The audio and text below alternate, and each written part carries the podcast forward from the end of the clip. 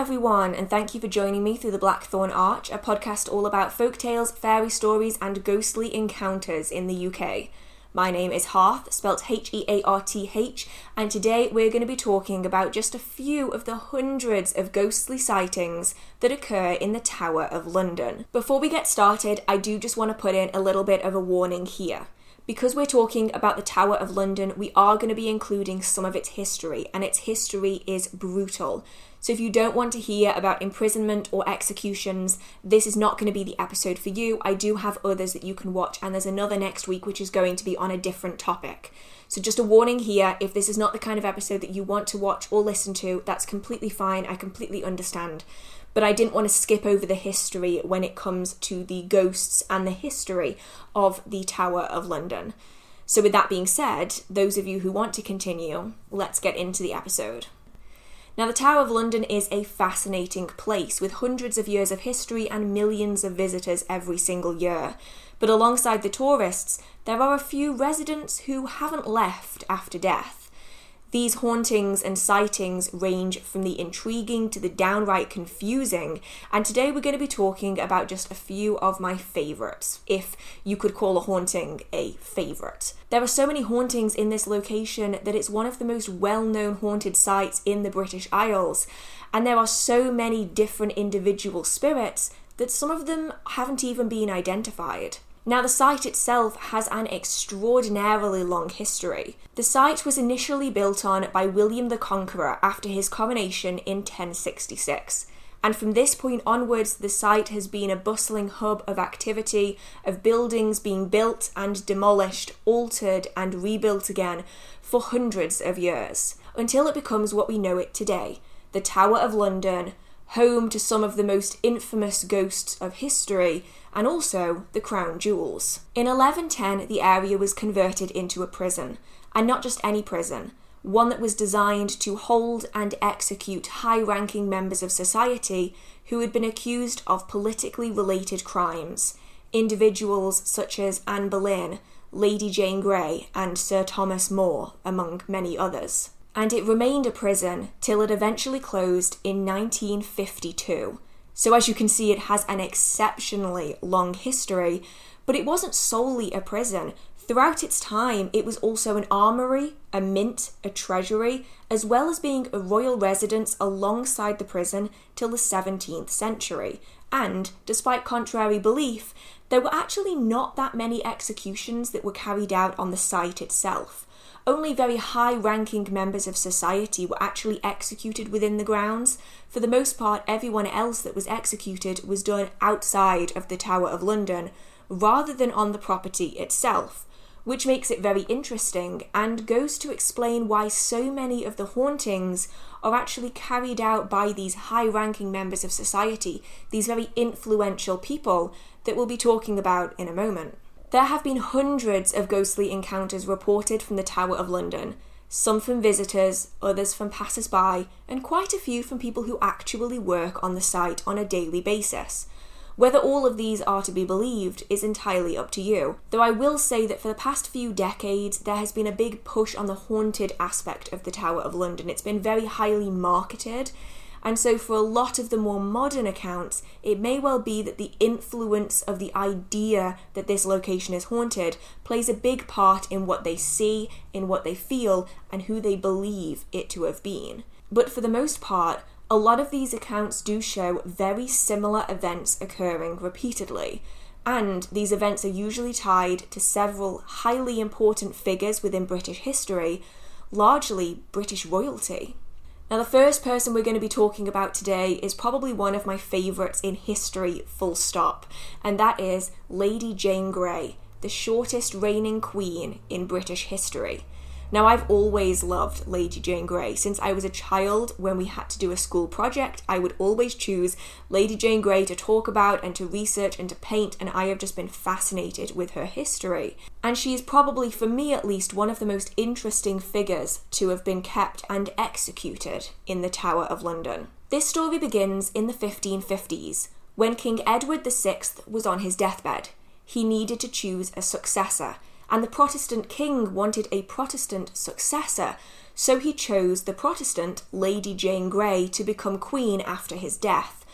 He chose her over his own sister, Mary Tudor, who was a Catholic. Lady Jane Grey was only queen for nine days before Mary Tudor did something about it, imprisoning both her and her husband in the Tower of London, making her the shortest reigning queen in British history. They were both beheaded on the twelfth of February fifteen fifty-four, her husband dying before her.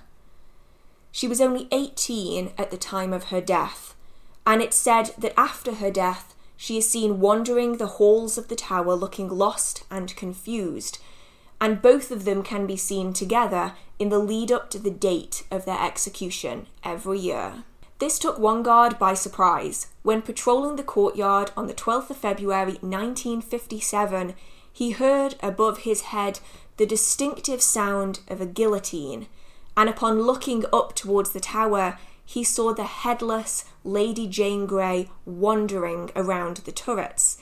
He was so terrified and so confused and baffled about this unexplainable event that he quit soon after, and honestly, I don't blame him. That sounds terrifying. I don't know about anyone else, but the sound of a guillotine alone is enough to send me running. There's something about that distinctive sound that makes my blood run cold.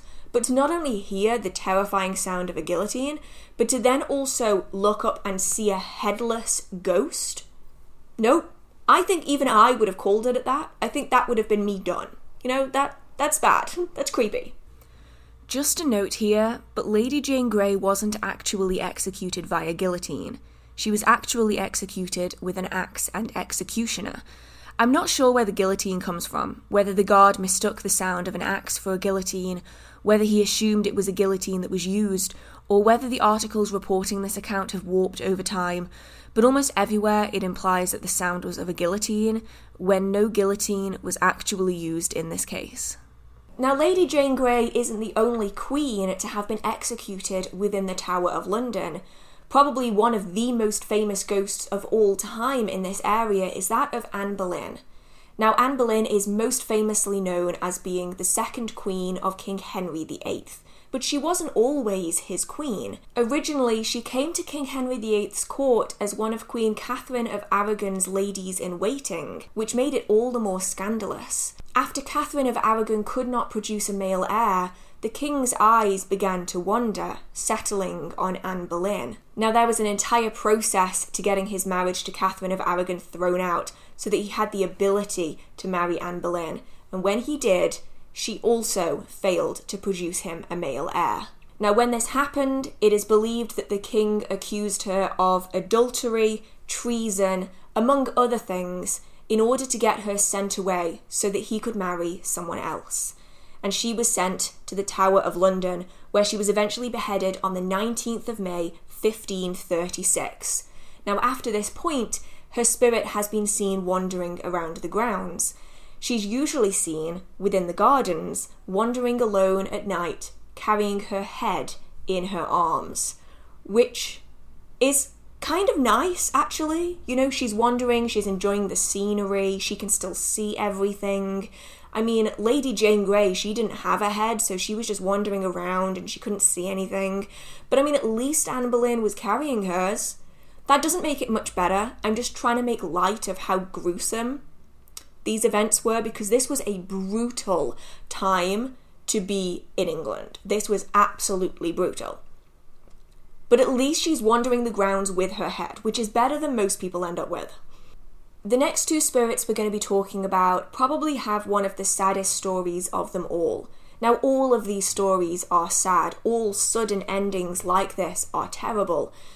But the unanswered questions that go behind these two spirits probably make it the worst of them all. These are two child spirits that are said to haunt what is now known as the Bloody Tower. Now, this story begins with King Edward the Fourth, who had two sons, but died unexpectedly. His two children, heirs to the throne, were Richard and Edward the Fifth. They were not yet old enough to claim the throne, being only nine and twelve respectively, so their uncle, Richard the Third, took the throne in their place till they came of age. However, the two boys would never come of age. It has long been believed that King Richard the Third didn't want to give up that king title once he'd received it, and so he convinced the general public and the courts that the two boys were actually illegitimate heirs, and had them locked up within the Tower of London. Now this is bad enough, but in fourteen eighty-three, the boys suddenly vanished without trace, and they were never seen again. Now, it was widely believed that King Richard the Third had something to do with this, that he was so determined to not give up his king title that he had the two boys murdered. However, their bodies were never discovered, and no one knew what happened to them. That was until sixteen seventy-four, when two child's bodies were discovered in a box during an excavation of a secret stairwell compartment within the tower. These two bodies were believed to be the ages of the boys when they had gone missing, and it's believed that these two bodies are the two princes that suddenly disappeared. Now, since their death, from the fifteenth century up until the modern day, you can often hear children's laughter through the towers. You can see two young boys in white nightgowns running around the building, and they're often seen playing on the buttresses. But the saddest bit about this entire thing is that we'll never know for sure what happened to these two children. Did they escape? Were they smuggled out of the tower? Did they end up in a different country, in a different place, in a different life? Or is the story true? Did their uncle really murder them, stuff their bodies into a small box, and then seal it inside a stairwell that was never used again? Like, that is such a brutal end. So this is probably the worst story of them all. But for me, it's also the most fascinating because it's one of the only stories where people were experiencing the ghostly hauntings, but they didn't even know that the children were dead. They were seeing two boys running around the building when the boys had gone missing, but no one realised yet what had happened to them. So it's one of the only cases where there was not a known death when the haunting started, which I always find so fascinating. Now we go from two lost boys to what is probably one of the most famous British legends of history, and that is Guy Fawkes. In sixteen oh five, there was a plot led by a resistance group against the Protestant King James the First. This was known as the Gunpowder Plot. The plot was carried out by a man named Guy Fawkes, and his story is remembered on the fifth of November, when this plot was meant to have taken place, and every year there are firework displays, there are large bonfires where people burn effigies on the fire. It's a whole, it's a whole thing. You can go for bonfires, and it's known as Bonfire Night, and there's an entire song, Remember, Remember, the fifth of November. There's more lines to it, but it's a really interesting story in itself that if you have the chance to research a little bit more about, if you don't already know it, it could be a really interesting story to learn about. His story is now world famous, not for its success, but actually his failure in his attempt to blow up the House of Lords. And many people to this day still celebrate it, either for his failure or for his attempt, depending on who you are. Now, on the fifth of November, his plot failed, and he was captured before his plan could be enacted. He was taken to a cell in the White Tower, where he was hung, drawn, and quartered, arguably one of the most brutal executions that you could experience. And it's said that his screams and cries for help can still be heard by some today. Now, he is among just many famous individuals who were brought to the Tower of London. Another is Sir Walter Raleigh. Now, he was beheaded by order of James the First, but during his stay, he lived a life of seeming luxury compared to other people, and his living quarters have remained much the same today as they were in the sixteenth century.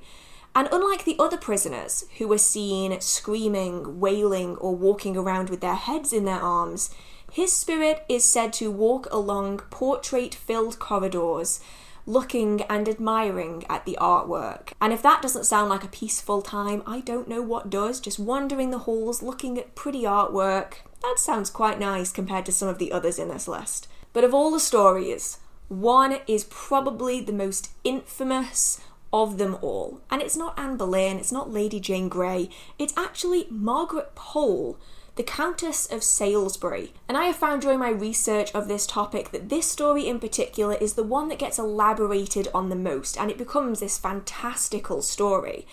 So I'm hoping to be able to give a more accurate version from what I've been researching, but I will add in the elaborated version at the end. So Margaret Pole was Countess of Salisbury, and it's said that she has one of the most bloody and gruesome executions of all of them that were carried out in the Tower of London. She's the niece of two kings, King Richard the Third and King Edward the Fourth, however her status didn't do much to help her. Her family very much annoyed the crown, particularly when they spoke out against King Henry the Eighth's marriage to Anne Boleyn. Her son denounced the king after he separated church and state, which obviously made him very, very angry. King Henry the Eighth decided he wanted her son, and when he fled the country and could no longer be found, King Henry the Eighth turned his attention on the Countess of Salisbury. Now, being in her sixties, the Countess could not flee like her son had, and so was captured and imprisoned in the Tower of London, where she remained for two and a half years. Now, after her stay in the Tower, she was sent to execution. And here's where the story varies quite dramatically. It is believed that her executioner was inexperienced, and instead of taking her head off in one clean blow, instead he hacked at her until eventually her head was removed and she died. Now, this is brutal enough as it is, but the other version of the story is that she did not want to be executed, and so instead of allowing herself to accept that fate, she got up and she ran, where the executioner proceeded to chase her around and hack at her while she was running away until she eventually died. Now, this story has been largely debunked. It's believed that this is not the real story. Instead, it's more likely that the executioner was inexperienced, the blade was not sharp enough, and so it was a bloody affair, to say the least, and that is saying something for a place that's known as the Bloody Tower of London. Yeah, this one's a really gruesome story, I'm sorry about that, but I just found it so interesting. And it's said that to this day, people can still hear this event taking place on the anniversary of her death, which I can only imagine is a truly horrific sound to hear. Although most of the stories from the Tower of London make sense, they are repetitions of things that have happened in the past, echoes of history. Some hauntings are downright strange, and that's what we're going to be talking about next. Now, one of the most infamous is a haunted suit of armour that is said to have been worn by King Henry the Eighth. Although most objects that were used in the tower historically are now found in museums or kept safely, this is one of the few items that stays within the tower, and it's said that it's because no one wants to deal with moving it because of all of the events that happen around this object. Guards and workers within the tower have said that around this suit of armour, the temperature in the room drops considerably.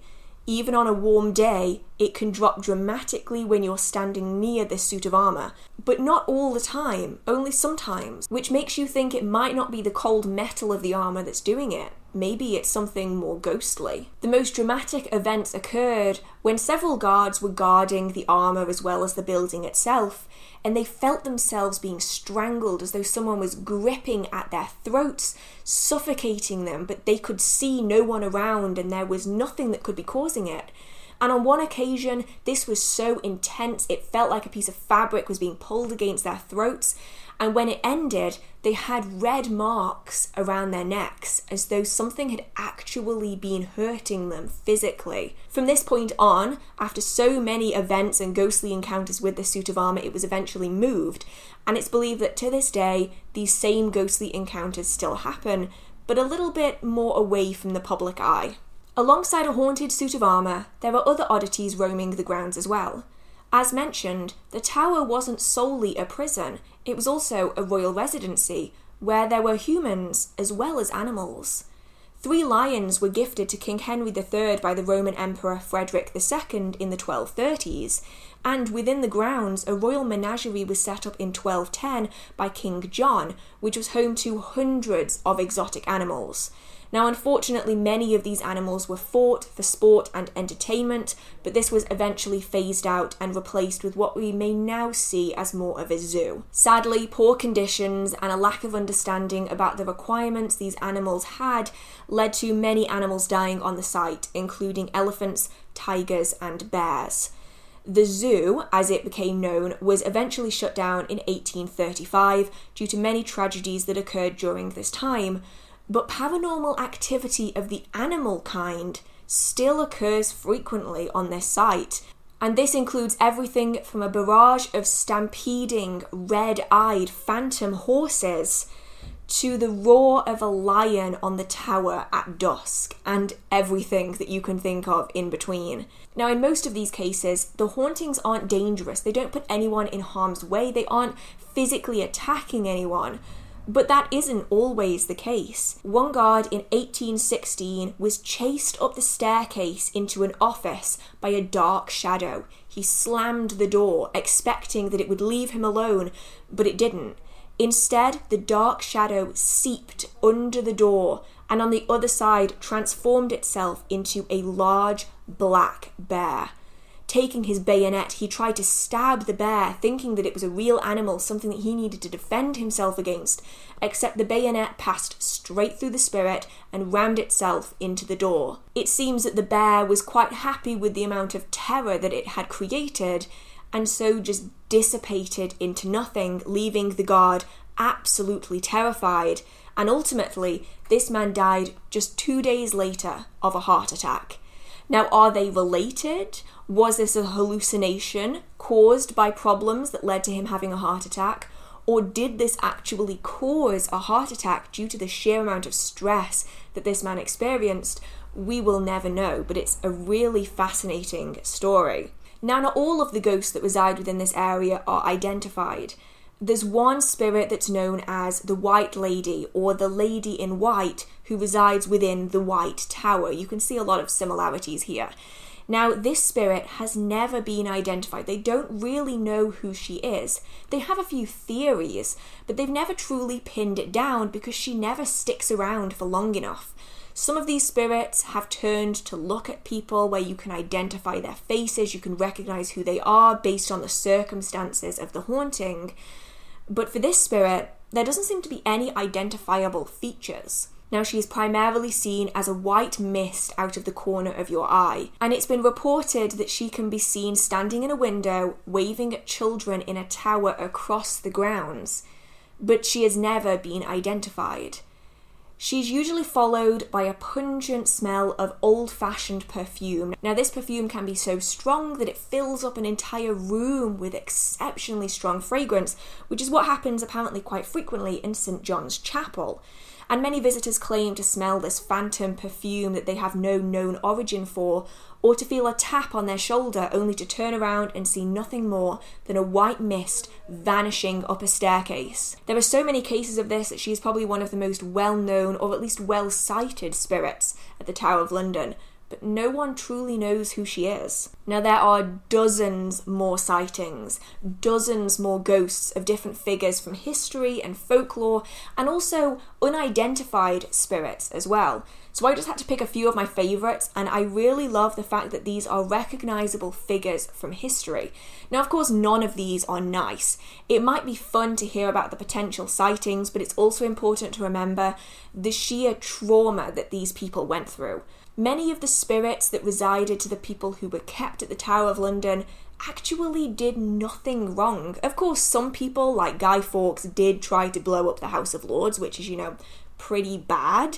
But Anne Boleyn was kept in this prison and executed for nothing more than not providing a male heir. It baffles me, it saddens me, but it's a fascinating story. Now, I have not had the chance to go to the Tower of London myself, but I would love to know if any of you have been to the Tower of London. Have you had any ghostly encounters? Have you seen, smelt, or experienced anything that you simply couldn't explain? I would absolutely love to know. One day I will have to go to the Tower of London, but it's so busy, there's so many people, and I don't I don't like people. So we'll have to see. Hopefully one day I will be able to go for myself.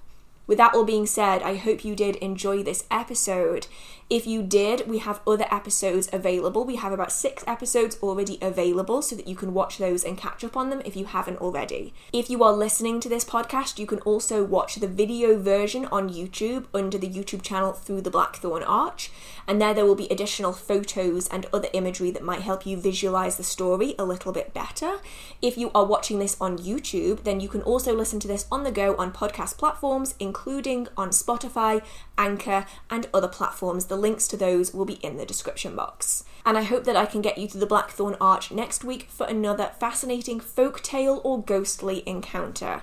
Till then, I hope you're all staying safe, I hope you have a marvellous magical day, and I will see you in the next video. Bye!